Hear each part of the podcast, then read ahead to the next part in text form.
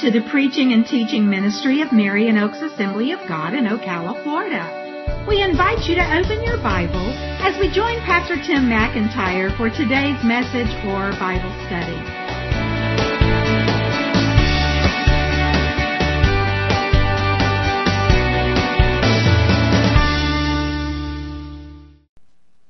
We're going to be looking at Matthew uh, chapter 4 is kind of a key verse we're going to jump off with this morning.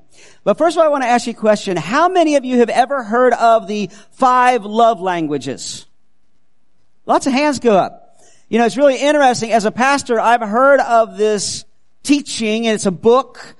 Uh, it's been out for almost 20 years, and I've heard bits and pieces of it talked about, and I understood the concept, but I never actually went to a seminar or a teaching time that was about it. I never actually read the book until this last week. I was looking for something really good to listen to because I like to listen to stuff when I'm driving or riding my bike or whatever it is that I'm doing. And the library I belong to happened to have the five love languages available to check out on audiobook. So I listened to the whole thing this last week and I thought, man, that was really, really good. And basically what the idea or premise of the book is, is that there are many different ways to express love. Five primary categories to express love. We can do it through our words. We can do it physically through touch, hugs, handshakes, all that kind of stuff. We can do it by, uh, show love by doing something for someone else. We can show love by giving gifts. How many of you like to get gifts? A couple of you. Okay. The rest of y'all are lying, but anyway. But believe it or not, that's not what I want to preach to you about today. But it came to my mind as I was listening to it that that is so much like worship. We've been talking about worship. We started a series called A Lifestyle of Worship at the beginning of January, and it's going to go for another couple of weeks.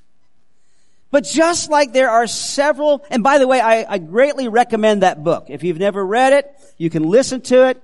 It'll greatly help you, especially if you're married, but with all your relationships, okay? And um, anyway, so just like there's several different ways to show love, there are several different ways for us to worship God. And that's one of the reasons why we've started this year with this sermon series called A Lifestyle of Worship.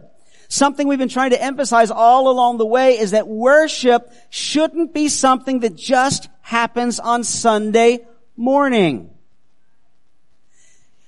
And I, by that I don't mean that we should be going around throughout the week raising our hands and saying, Jesus, I love you. There's nothing wrong with that. Jesus, I love you. You know, singing songs. That's all great stuff to do. But as I've mentioned several times, we've got our mindset, I think many times, we think that worship is just that musical, vocal part of our expression of love and praise to God.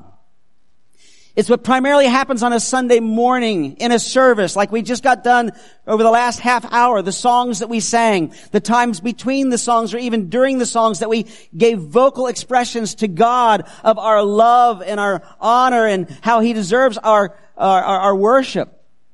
But that's only one aspect of worship. It's a very important aspect of worship, but it's only one. We've been working off of this definition, and that is that worship is recognizing God's worth and showing appreciation for it because of who He is and what He's done. In fact, the word worship came from an old English word, worthship. It means you recognize the worth of something, and so you express that. And so we recognize God's worth. That doesn't sound quite spiritual enough, but we recognize that God is God. And you know, even if He did nothing for us, He deserves our worship because He's God. But not only because of who He is, but what He's done. The many ways in which He has interacted with us and He's gotten involved in our lives. The times that we cried out to Him and He delivered us or He healed us or He helped us or He was actively at work in our lives. Most importantly, by sending Jesus Christ to die on the cross to pay the price for our sins so that we can put our trust in Him and be saved from our sins and have a relationship with Him. So ultimately, worship is anything and everything or all that we do to show respect, honor, and appreciation to God. Obviously that does involve our vocal worship, our adoration, our praise, when we sing, when we play instruments, when we lift our voices, either in song or just expressions of praise. That's very, very important aspect of worship. In fact, that's going to be the topic for next week. And Pastor Nate, our youth pastor, worship leader, he's the one that's going to bring the message next week to talk about the importance of adoration and praise as worship and how we can best do that in a way that pleases God. As I mentioned a couple of weeks ago in the first service, we need to remember that worship is not about pleasing us, it's about pleasing God. Because God is the one we're worshiping. So Pastor Nate's going to talk about that. We talked last week about how worship is surrender. In fact, that's the most basic aspect of worship. That's the foundation. In Romans 12, 1, it tells us that we should surrender ourselves to Him, and that is our act of worship. And we're going to be reading that scripture in just a little bit. In fact, if we do not surrender ourselves as an act of worship, all of our other worship does not have near the significance or the value as it could.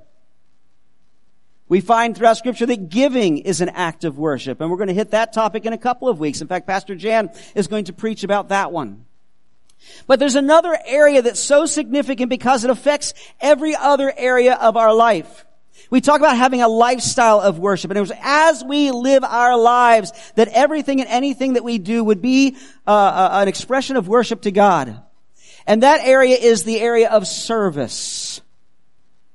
Worship is service. And that's the title of the message today. Worship is service.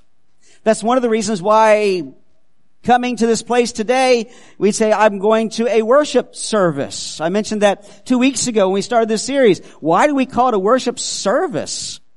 What about our gathering together is service? Well, what is service?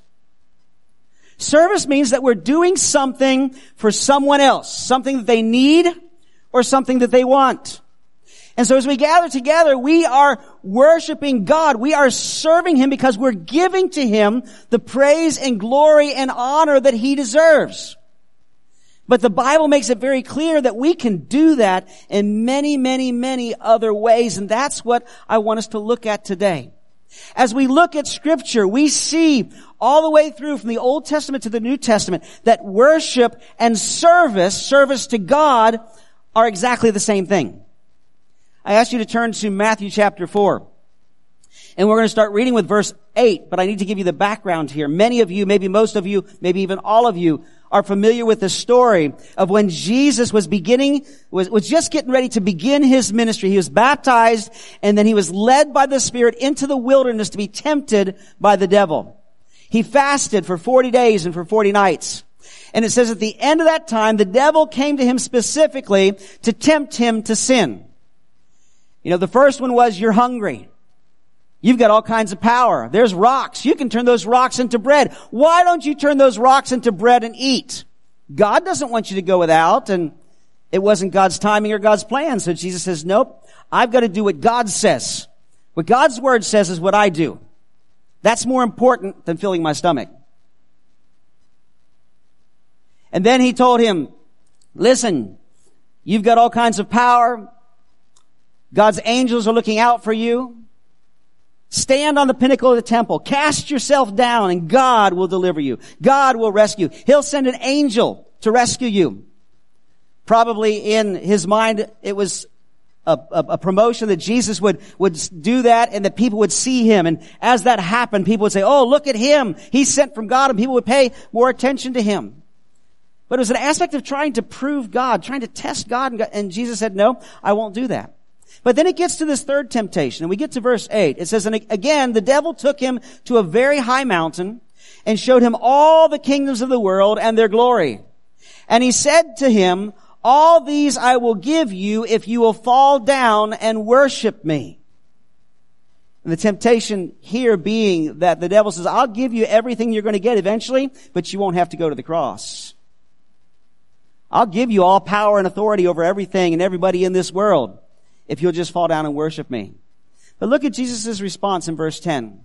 Then Jesus said to him, Begone, Satan, for it is written, you shall worship the Lord your God and him only shall you serve. And then the devil left him and behold, angels came and were ministering to him. But look at Jesus' response. He says, you shall worship the Lord your God and him only shall you serve. You see, right here, Jesus equates the two together. Worshiping God and serving God are the same thing. If you do a study through the Old Testament, you see over and over again, those two words are used together. Seven specific times. God warns His people to not turn to other gods to worship and serve them, to worship and serve them, to serve and worship them. They're, the words are used almost interchangeably. If we look at the passage that I, I referred to a few moments ago, that we preached from last week, Romans chapter 12, verse 1. Paul says, I appeal to you therefore, brothers, by the mercies of God, to present your bodies as a living sacrifice, holy and acceptable to God, which is your spiritual worship. So the most basic aspect of our worship is to surrender to God. But it's interesting that if you were to look at this verse in all the different English translations of the Bible, about half of them translate that word, last word as worship, and about the other half translated as service. Why? Because the word means the same thing. Because worship is service, and service is worship. In fact, one of the translations, the New American Standard, try to cover all the bases. It says, this is your spiritual service of worship. I know I'm saying the same thing over and over in kind of different ways because I want to get it clear in your head that as we serve God, if we do it the right way, our service of God is an act of worship to Him. And we are able to do that in any and every environment we find ourselves in, in every situation we find ourselves in. That's why we can have a lifestyle of worship because we can serve God wherever we go and whatever we do. But that raises a couple of questions. There's two main questions I want to deal with this morning. If service is this integral part of worship, where do we serve God and how do we serve God? Because we know if we serve somebody else, we know that that person is there and we're doing something they want or need. But how do we serve a God who lives in heaven and I know He's around me and He's with me, but He's a spiritual being and I live out in this physical world and I have to go to school and I have to go to work and I live with my family at home and, and, and we go to church. So how do I serve God in all of those situations? And so this morning I want to deal with two questions that'll help us figure out how we can apply this. The first one is where can we bring glory to God through our service? I, I, threw in that term glory to God because that's an aspect of worship. What are we doing when we're worshiping? We're giving glory to God. So where can I give glory to God through our or through my service? And after we talk about that, we're going to talk about how. How do I do it? In these environments, in these situations, how do I actually bring glory to God through my service? So let's look at that first question first. Where can we bring glory to God through our service? Paul says in Colossians 3:17, and whatever you do in word or deed, do everything in the name of the Lord Jesus, giving thanks to God the Father through him. He says in whatever you do. In 1 Corinthians 10:31, Paul says, so whether you eat or drink or whatever you do, do all to the glory of God. That particular verse is in the middle of a context where believers had this disagreement about whether they could eat certain foods or not because they might have been offered to an idol um, as a sacrifice, and then later the meat sold in the market, and would that be right or wrong? And and, and they had this debate going back and forth, and, and Paul says, listen, it really doesn't matter. You know, idols aren't really gods, whatever. But you know, you got to follow your conscience. You got to follow the way God leads you. But he says, but whichever way you go, even in the simplest matter of eating and drinking, and what you eat and what you don't eat, whatever you do, do it for the glory of God. So Paul shows us in these two verses and other teachings that whatever we do, it can be done for the glory of God. But again, that raises the question, how? Where? You know, if we can bring God, glory to God anywhere and everywhere, how do we go about doing that? This morning I want to just focus on three primary areas of our life, three significant areas of our life where we can bring glory to God. Alright? The first one is we bring glory to God by serving Him in our world. Totally apart from church, totally apart from our home. But as we go out into our world, wherever it is that we go, if we go to a job, if we go to school, if we're just out there doing whatever we're doing, we can serve God in that situation and therefore bring glory to Him. Any place that we interact with other people, we can bring glory to God. And the reason that is true is because there is a principle in scripture that says that however we treat other people is how we treat God. However we treat other people is how we treat God. So if we treat other people well, if we serve other people well, with keeping in mind the, the, the, thought that I'm doing this for God, it brings glory to God. You might say, well, where is that? Well, Jesus told a number of parables in Matthew chapter 25. And one of those parables is the parable of the sheep and the goats. And he says, at the end of time, all people will stand before God. There's going to be judgment. And, and to make this very short and brief and give you the basic points, he says, when these people stand before God, God is going to be, is going to say to them, you will be rewarded because I was hungry, you gave me something to eat. You're going to be rewarded because I was thirsty. You gave me something to drink. I was lonely. You befriended me. I was in prison. You came to visit me. All these different needs that people had. And he says, you will be rewarded because you served those people in that way, or you served me in that way is what he says. And he says, people will say, well, how do we serve you? He says, anytime you serve someone else that way, you are serving me. In fact, his exact words are, truly I say to you, as you did to one of the least of these, my brothers, you did it to me. And he says, some of the other people, he says, you're, you're going to be judged. You're going to be condemned because I was hungry. You didn't feed me. I was thirsty. You didn't feed me. I was lonely. You didn't befriend me. I was in prison. You didn't come to see me. And they'll say, well, when did we ever see you hungry or thirsty or in any of these needs and we didn't serve you in that way? And Jesus said, Truly I say to you, as you did not do it to one of the least of these, you did not do it to me. So again, the principle here is that how we treat or how we serve other people is how we treat or serve Jesus. So that should make us examine our lives and say, well, how do I treat the people around me? How do I treat my friends? How do I treat strangers? How do I treat uh, my boss? How do I treat those who are under my authority at work? How do I treat my teachers? How do I treat the other students in my classes? How do I treat friendly people? How do I treat unfriendly people? Because basically Jesus says you're a representative of me in the world and how you treat others is actually, I'm, I'm taking is how you're going to treat me. Now, we've got a little bit of practical application here in Colossians chapter 3. If you want to turn there, Colossians chapter 3, verses 22 to 24. This is in the middle of Paul talking to people how they should conduct themselves in their families, but then he gets into the workplace. Now I know in this passage it talks about bond servants and their masters. Okay? Um, in their culture, there were masters and slaves, masters and servants. That doesn't mean that God gave approval to it or that even Paul did. It was part of their culture and Paul says this is the way our culture is. This is how you function in our culture.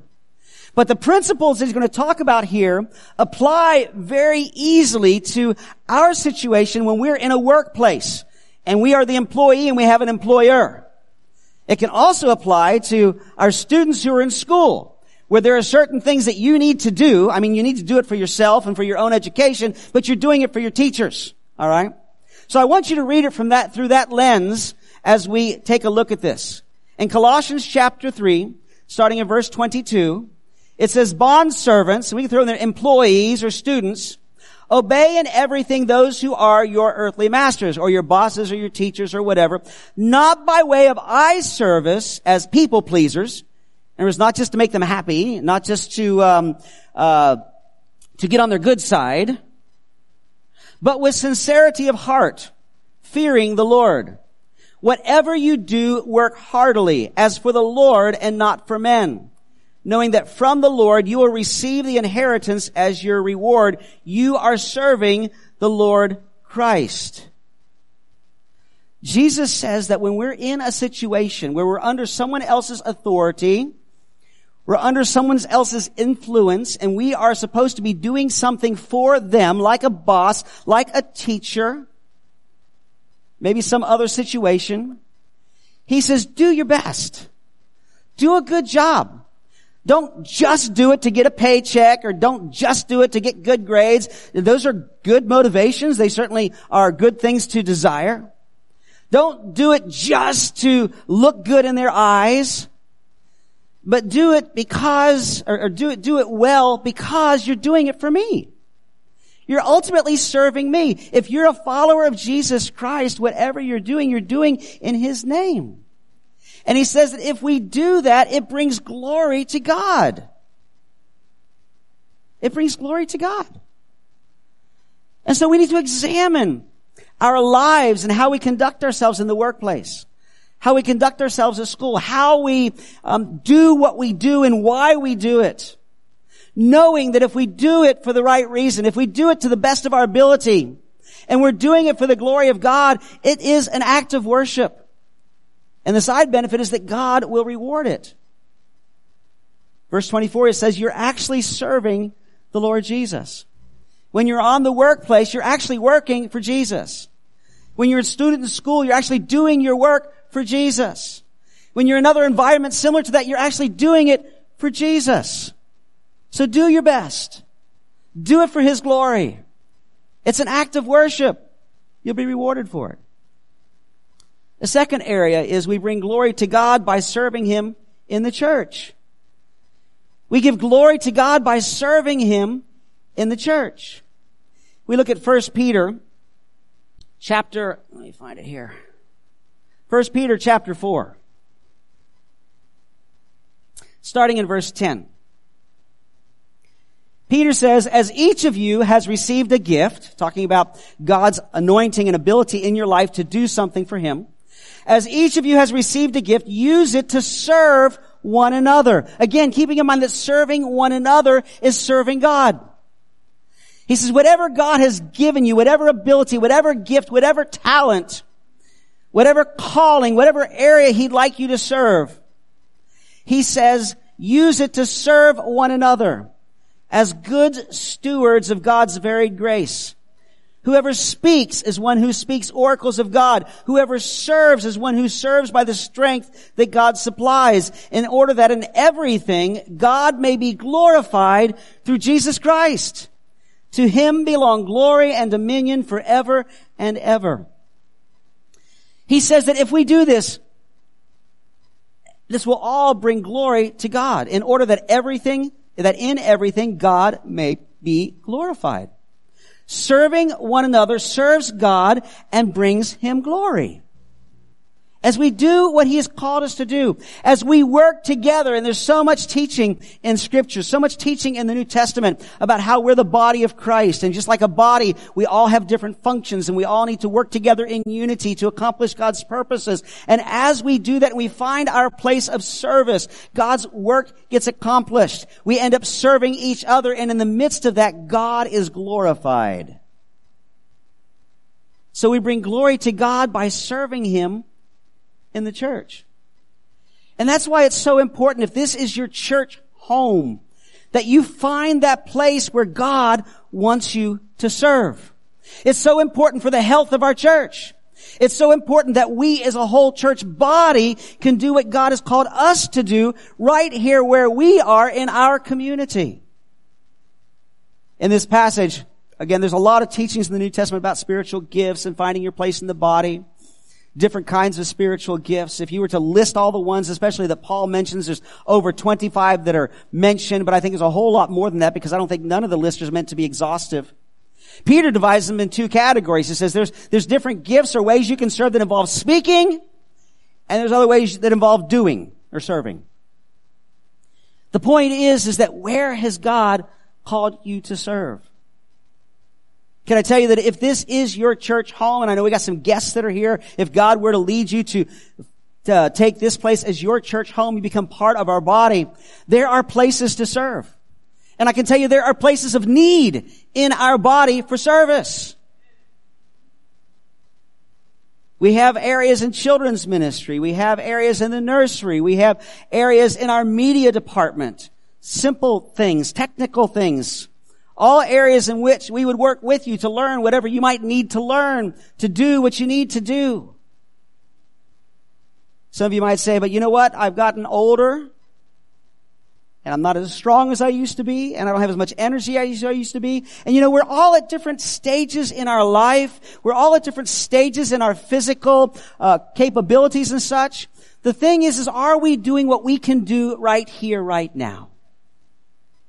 I just want to challenge you.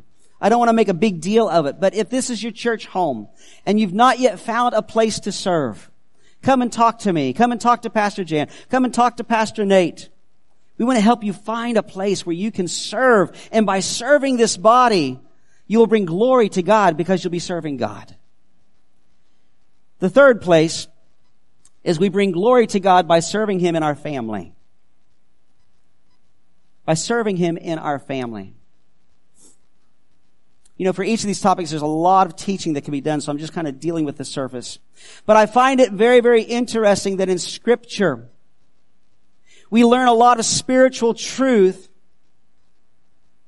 by looking at the family. And what I mean by that is that God wants the family to be um, an example of and an illustration of certain relationships that we may have with Him. Let me give you some examples. The Bible says that husbands and wives being married to each other and their marriage is supposed to be an example of the relationship between Jesus Christ and the church. The church is called his bride. And that's one of the reasons why there's so much instruction in scripture about how husbands and wives should relate to, uh, to each other. It's important because we need to know how to relate to each other and to live a life of fulfillment and happiness with each other.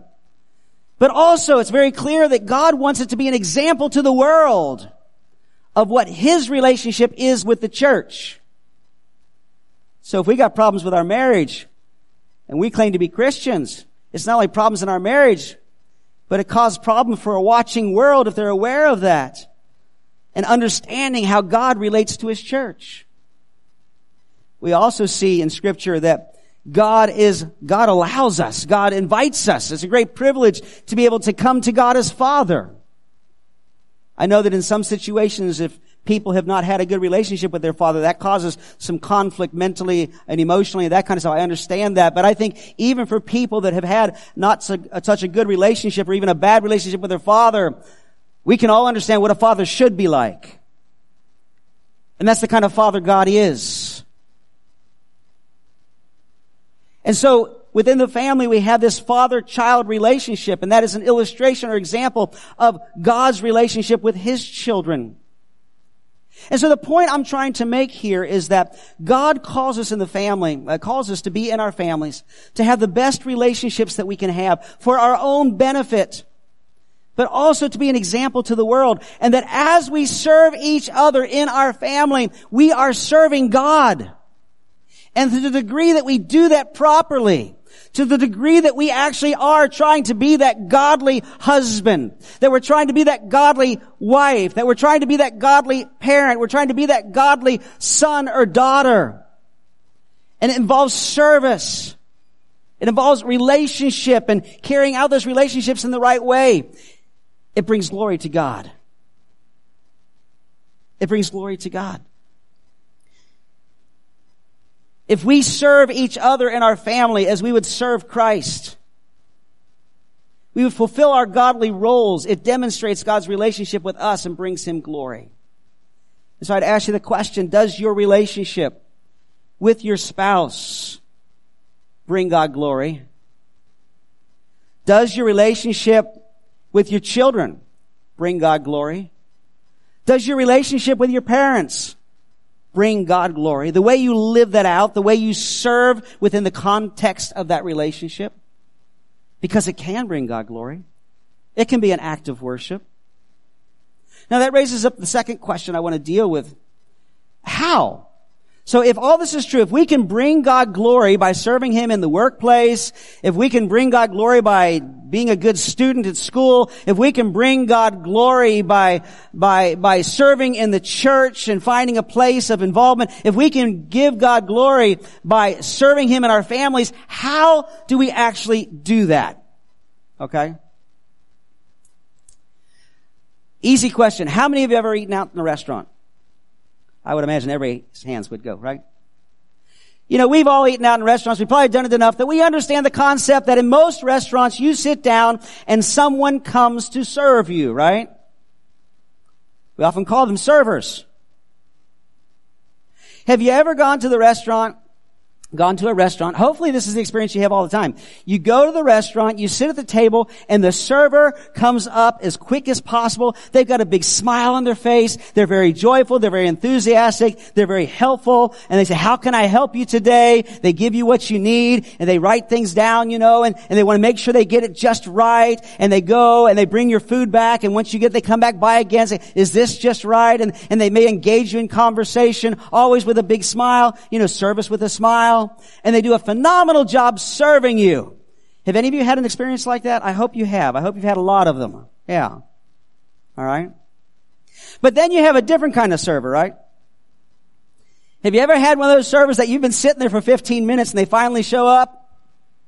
And they kind of just look at you like, I don't even want to be here. I don't even want to deal with you. What can I get you? Oh, you want a menu? kind of toss them on the table. Maybe not that bad. Hopefully you never had your service that bad. But then they take it and they go back and then they come back and say, oh, I forgot. What was it you wanted? Then they go back and they bring your food and it's not right and they don't seem to care. Now that's an extreme. But the point I'm trying to make is there are good servers, there are bad servers. And you know, and the same thing is true if we're seeking to glorify God through our service, through our service at our workplace, through our service at school, through our service in our homes, through our service at church, we need to do it right. We need to be a good server. And so I want to give you some thoughts here about how we can serve in a way that it truly will glorify God. Because how we serve is just as important as the fact that we are serving. Here they are. Very simple concepts. Number one, do your best.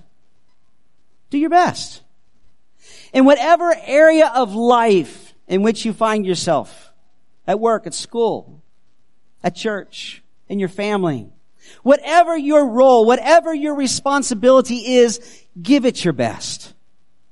Now, you can't, you can't, you can't aim at being perfect because none of us are perfect.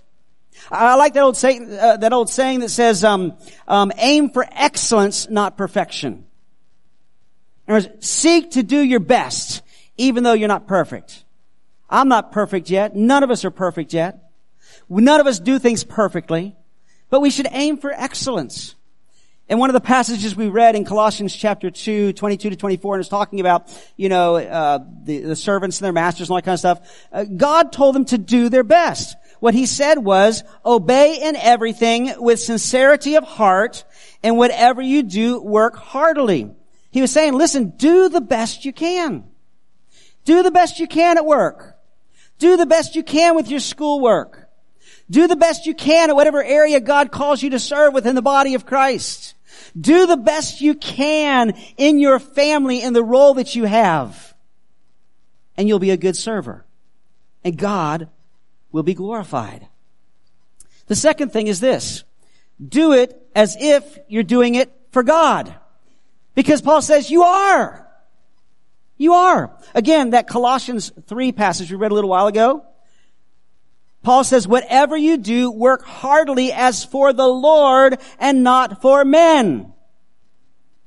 Now there's nothing wrong with wanting to do your best job to please your boss, to doing your best work because you want to please your teacher or your parents with your schoolwork, to want to do the best you can in service to God within the church to want to be the best husband, wife, child, parent that you possibly can, just because you want to do your best, and just because you want to please that other person. But Paul says, do it primarily because you want to please God. Because you know what? Sometimes you're not going to want to please the other person. Hopefully that's not been your experience very often. But maybe you've worked for a boss. It's like, I don't want to give my best work to him or to her because all they do is ride me. And even when I do a good job, they make me feel like I've done a lousy job. They don't recognize what I've done. You know, I don't get adequately rewarded for what I've done. I don't want to really please that teacher. They're too hard, whatever the reason might be. You know what? I know I'm married to that spouse of mine, but man, they don't treat me white, wife, treat me right. So I don't really feel like treating them right either. Or my parents are so demanding. They're so restrictive. Or my children drive me crazy. Whatever the relationship is that we are called to serve in and we don't want to. This is where this is helpful to hopefully be a motivation. Remember, you're not doing it just for them, you're doing it for God. So if you have a hard time giving your best work because your boss is a jerk, do it for God instead. Actually realize you're doing it for God, not just for them. If you have a hard time in your relationships anywhere, love them and serve them anyway because you're doing it for God. You know, this principle is behind the other teachings of Jesus where he says we should love our enemies. Do good to those who hate us. Bless those who persecute us. Why? Because they deserve it? No. But because God asks us to. And it brings glory to God. And God may use it to work in their life. So do your best and do it as if you're doing it for God. Number three, do it depending on the help that God provides. And this is so helpful too because like, well, you know, I don't know if I can do that. It's hard. Number one, the stuff I've got to do is hard, but then to do it for somebody else that doesn't seem to appreciate it, that's even harder. Well, God has promised to help us. God has promised to help us. We see that scripture, that principle all through scripture, but especially in that passage in 1 Peter, um, chapter 4, where it's talking about using your gifts within the body of Christ. You know, he says, when you speak, do it as if God's speaking through you, and God will speak through you. And when you serve, use it with the strength that God supplies. In other words, whatever you apply yourself to, in the roles that you're supposed to serve in, you're supposed to uh, fill and you're supposed to serve in, Wherever the environment might be, God will give you what you need to do it and to do it well. I can tell you, I experienced that over and over in my life. And what God has called me to do as the pastor of this church and carrying out those responsibilities, including preaching and teaching. I pray all the time, God, I don't have it. I don't have everything I need. I, I can't do this by myself. I need your help. And I find that He helps me over and over and over again. He helps me to do much more and much better than I could do just in my own strength and in my own abilities. And He will help you do the exact same thing. Even though you may not be a pastor or some other spiritual leader up in front of everyone, God will help you with whatever you face in the workplace. God will help you with whatever you face in school. God will help you with whatever you face as you try to do His work in the church and it's not as easy as you thought it would be.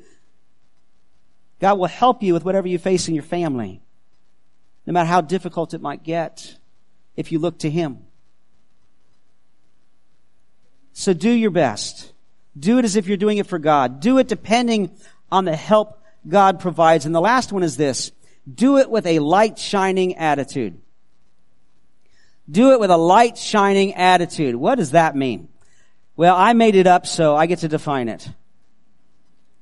I was trying to think of how to word this last point.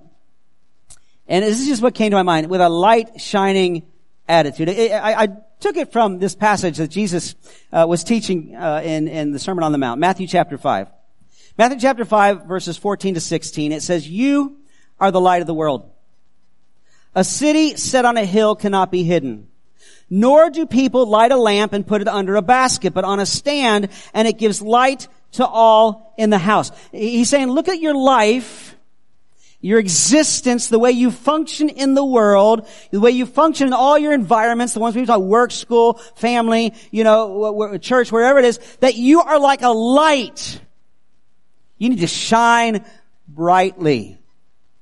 Shine brightly. But if you go on then to that last verse, verse 16, in the same way, let your light shine before others so that they may see your good works and give glory to your Father who is in heaven.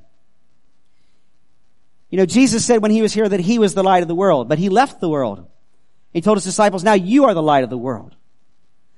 God is revealed to the world through us. How well do we shine that light? How well do people see God in us? How well do people see Jesus in us? How well do they see His influence on us? And one of the main ways that happens is the way that we serve God by serving others. And Jesus said that if we do this in the right way, God will get the glory. So what does it mean to do this with a light shining attitude? That means two things to me. Number one, it means we do it to the best of our ability that we point people to God, not ourselves. It's interesting because in just a very short a distance in the Gospel of Matthew, when you get to Matthew chapter 6 verse 1, Jesus is going to tell his followers, don't do your good deeds before men to be seen by them. If you take that all by itself, it, it, it would sound like whatever we do that's good, we should make sure nobody knows about it. But that's not what Jesus is saying. He's saying, what is your motivation? Do you do what you do that is good to get credit for yourself and to be seen by, uh, to, to, to, be seen by men as a, a really special, wonderful, spiritual, great person? Or do you somehow deflect that off to God? Now, how do we do that? That's something we got to figure out. That's some way we got. That's, that, that's somehow we we have to work through that. We have to pray through that. But the point is, is that if we're going to do this with a light shining attitude, that means that as we serve God in our workplace, in school, in home, in church, and wherever we are, that we want to make sure that God gets the glory for it. God gets the glory for it. And the second thing is something I already mentioned, is that we do it with the right attitude. And we don't have a nasty attitude. We're not doing it begrudgingly, alright? You know, can you imagine going to work and you've got a boss that's really tough to work with or to work for? And so you decide after the message today, I'm going to go and I'm going to give it my best. I really haven't been giving it my best, but I really should because I need to do it for God and not for my boss. And so you go in there and you do it and you've got this nasty attitude and you're talking and you talk to your boss. And, Did you notice I did better today? Yeah. Well, I want you to know I didn't do it for you. I did it for God. God's making me. No. That's not a light shining attitude. It's not going to give glory to God. Well, listen, that's, that's a lot of information. But all I'm trying to get across to you is that we can live a lifestyle of worship. That worship can be so much more than just what we do when we gather together on a Sunday morning. But as we go throughout our life, as we go to the workplace, as we go to school, as we live within our families, as we are involved in our church, and those are just certain examples, probably three of the major ones that we would deal with. Any and every other situation that as we go through, if we do our best, and we do it as if we're doing it for God, depending on the help He provides with a light shining attitude, we are living a life of worship. And God is glorified. And the side benefit is that God says that when you do that, I'll bless you. And I'm going to reward you. I'm going to reward you. A lifestyle of worship. It glorifies God. It's a testimony to the world. And can I tell you, when we live these things out, it makes our life better. And we're rewarded by God. So as we wrap things up today, I want to ask you, what area of your life, perhaps, as we've talked our way through this, has God spoken to you about? I'm not going to ask you to testify. I'm not going to ask you to confess. But I would guarantee that if you've been listening and you've been open to God speaking to you, that He's done that. Perhaps He's impressed upon your heart a certain relationship, a certain setting, a certain place, a certain person in which he's saying, you know what? Here's an area where you can serve me by serving somebody else. Chances are, if it's something he's dealing with you about because you're not already dealing with it or doing it, it's because it's difficult. But I want to tell you, God will help you. God will help you. Let's all stand together. Our worship team is going to lead us in a song. It's Lord, I Need You. I didn't ask them to, to, to plan that one. Pastor Nate just arranged for it. And as we were talking this morning about what song was going to be sung during this concluding time, I thought how appropriate because to really do this, we need God's help. We need God's help to live in the world in such a way that it brings glory to Him. So we're going to sing it through and I want to invite you to make it a prayer. Lord, I need you. That you begin to express to Him that area. Maybe there's a couple. Don't get overwhelmed. If you're here today and say, oh God, I need your help with every single one of these. I can relate, need help with every single one. But you say, God, where do you want me to start? Where do you want me to improve my service? Not for any benefit to me, not for any benefit even to the other person I'm going to serve, but because I want to honor you. I want to bring glory to you. I want my light to shine for you. I encourage you to respond in that way. I'm going to invite Brother Lynn to come and join me. Um, I think the rest of our elders are either sick or on the, no, John's here. John, if you would come too. If there's anybody else that you're part of our prayer team, would you come? And during this song, as we sing it, we're going to be available to pray with you if you'd like us to pray with you. It may have something to do with a message. It may not. Maybe you need God's touch for healing or some other relationship situation or provision or wisdom. Or maybe you would like to have us pray with you for somebody else you care about that's going through something. During this song, why don't you come? We'll be glad to pray with you. But let's make this song today our response to the invitation that God gives to us. Would you serve me? By serving others and thereby bring glory, glory to me? Lord,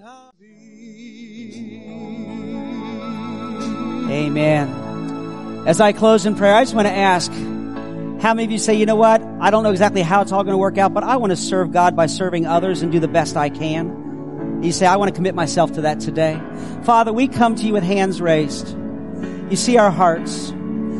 God, we're not perfect and we never will be. But God, we want to do better. And to do that, Lord, we need your help. God, we want to please you. We want to bring glory to you. We want to honor you, not just when we gather together on Sunday mornings, but as we live our lives out in the world. Wherever we go, whatever we do, in the relationships we have, in our work, Lord God, in our families. God, I pray that you would help us to serve others well knowing that we're serving you and that it would bring glory and honor to you and that it would point people to you. May our life, Lord God, be a, a, an act of worship, but also a great testimony. May our lives, Lord God, be that light shining in a dark place that people would see us and say, I don't know exactly what it is is different about them, or I do know what's different about them, and I don't understand why it is, but I want what they have. And we be able to say it's Jesus. It's God's power at work in our lives. And God, I also pray, Lord God, that you would guide and lead people that are a part of our church home, that are part of church family, to the place of service in this body, Lord God. You know all the many things that we would love to do for you, Lord God, the ministries that we already have, others we'd like to start. But God, it only functions, Lord God, as each person, each, each member of the body finds their place. So guide and lead in that process, Lord. Father, we thank you for that. God, as we leave this place today and go out into our world, which is our mission field, I pray our lights would shine brightly for Jesus. And Lord, we give you the glory and the honor in Jesus' name. Everybody said, Amen. Amen. God bless you. Go out and serve God by serving the world.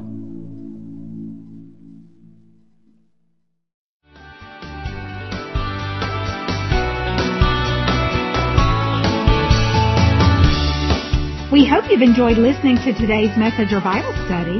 For more information, please contact us at area code 352-347-3001 or visit us online. If you are interested in supporting this ministry, go to our website and click on the online giving tab. Our website address is www.marionoaksag.org.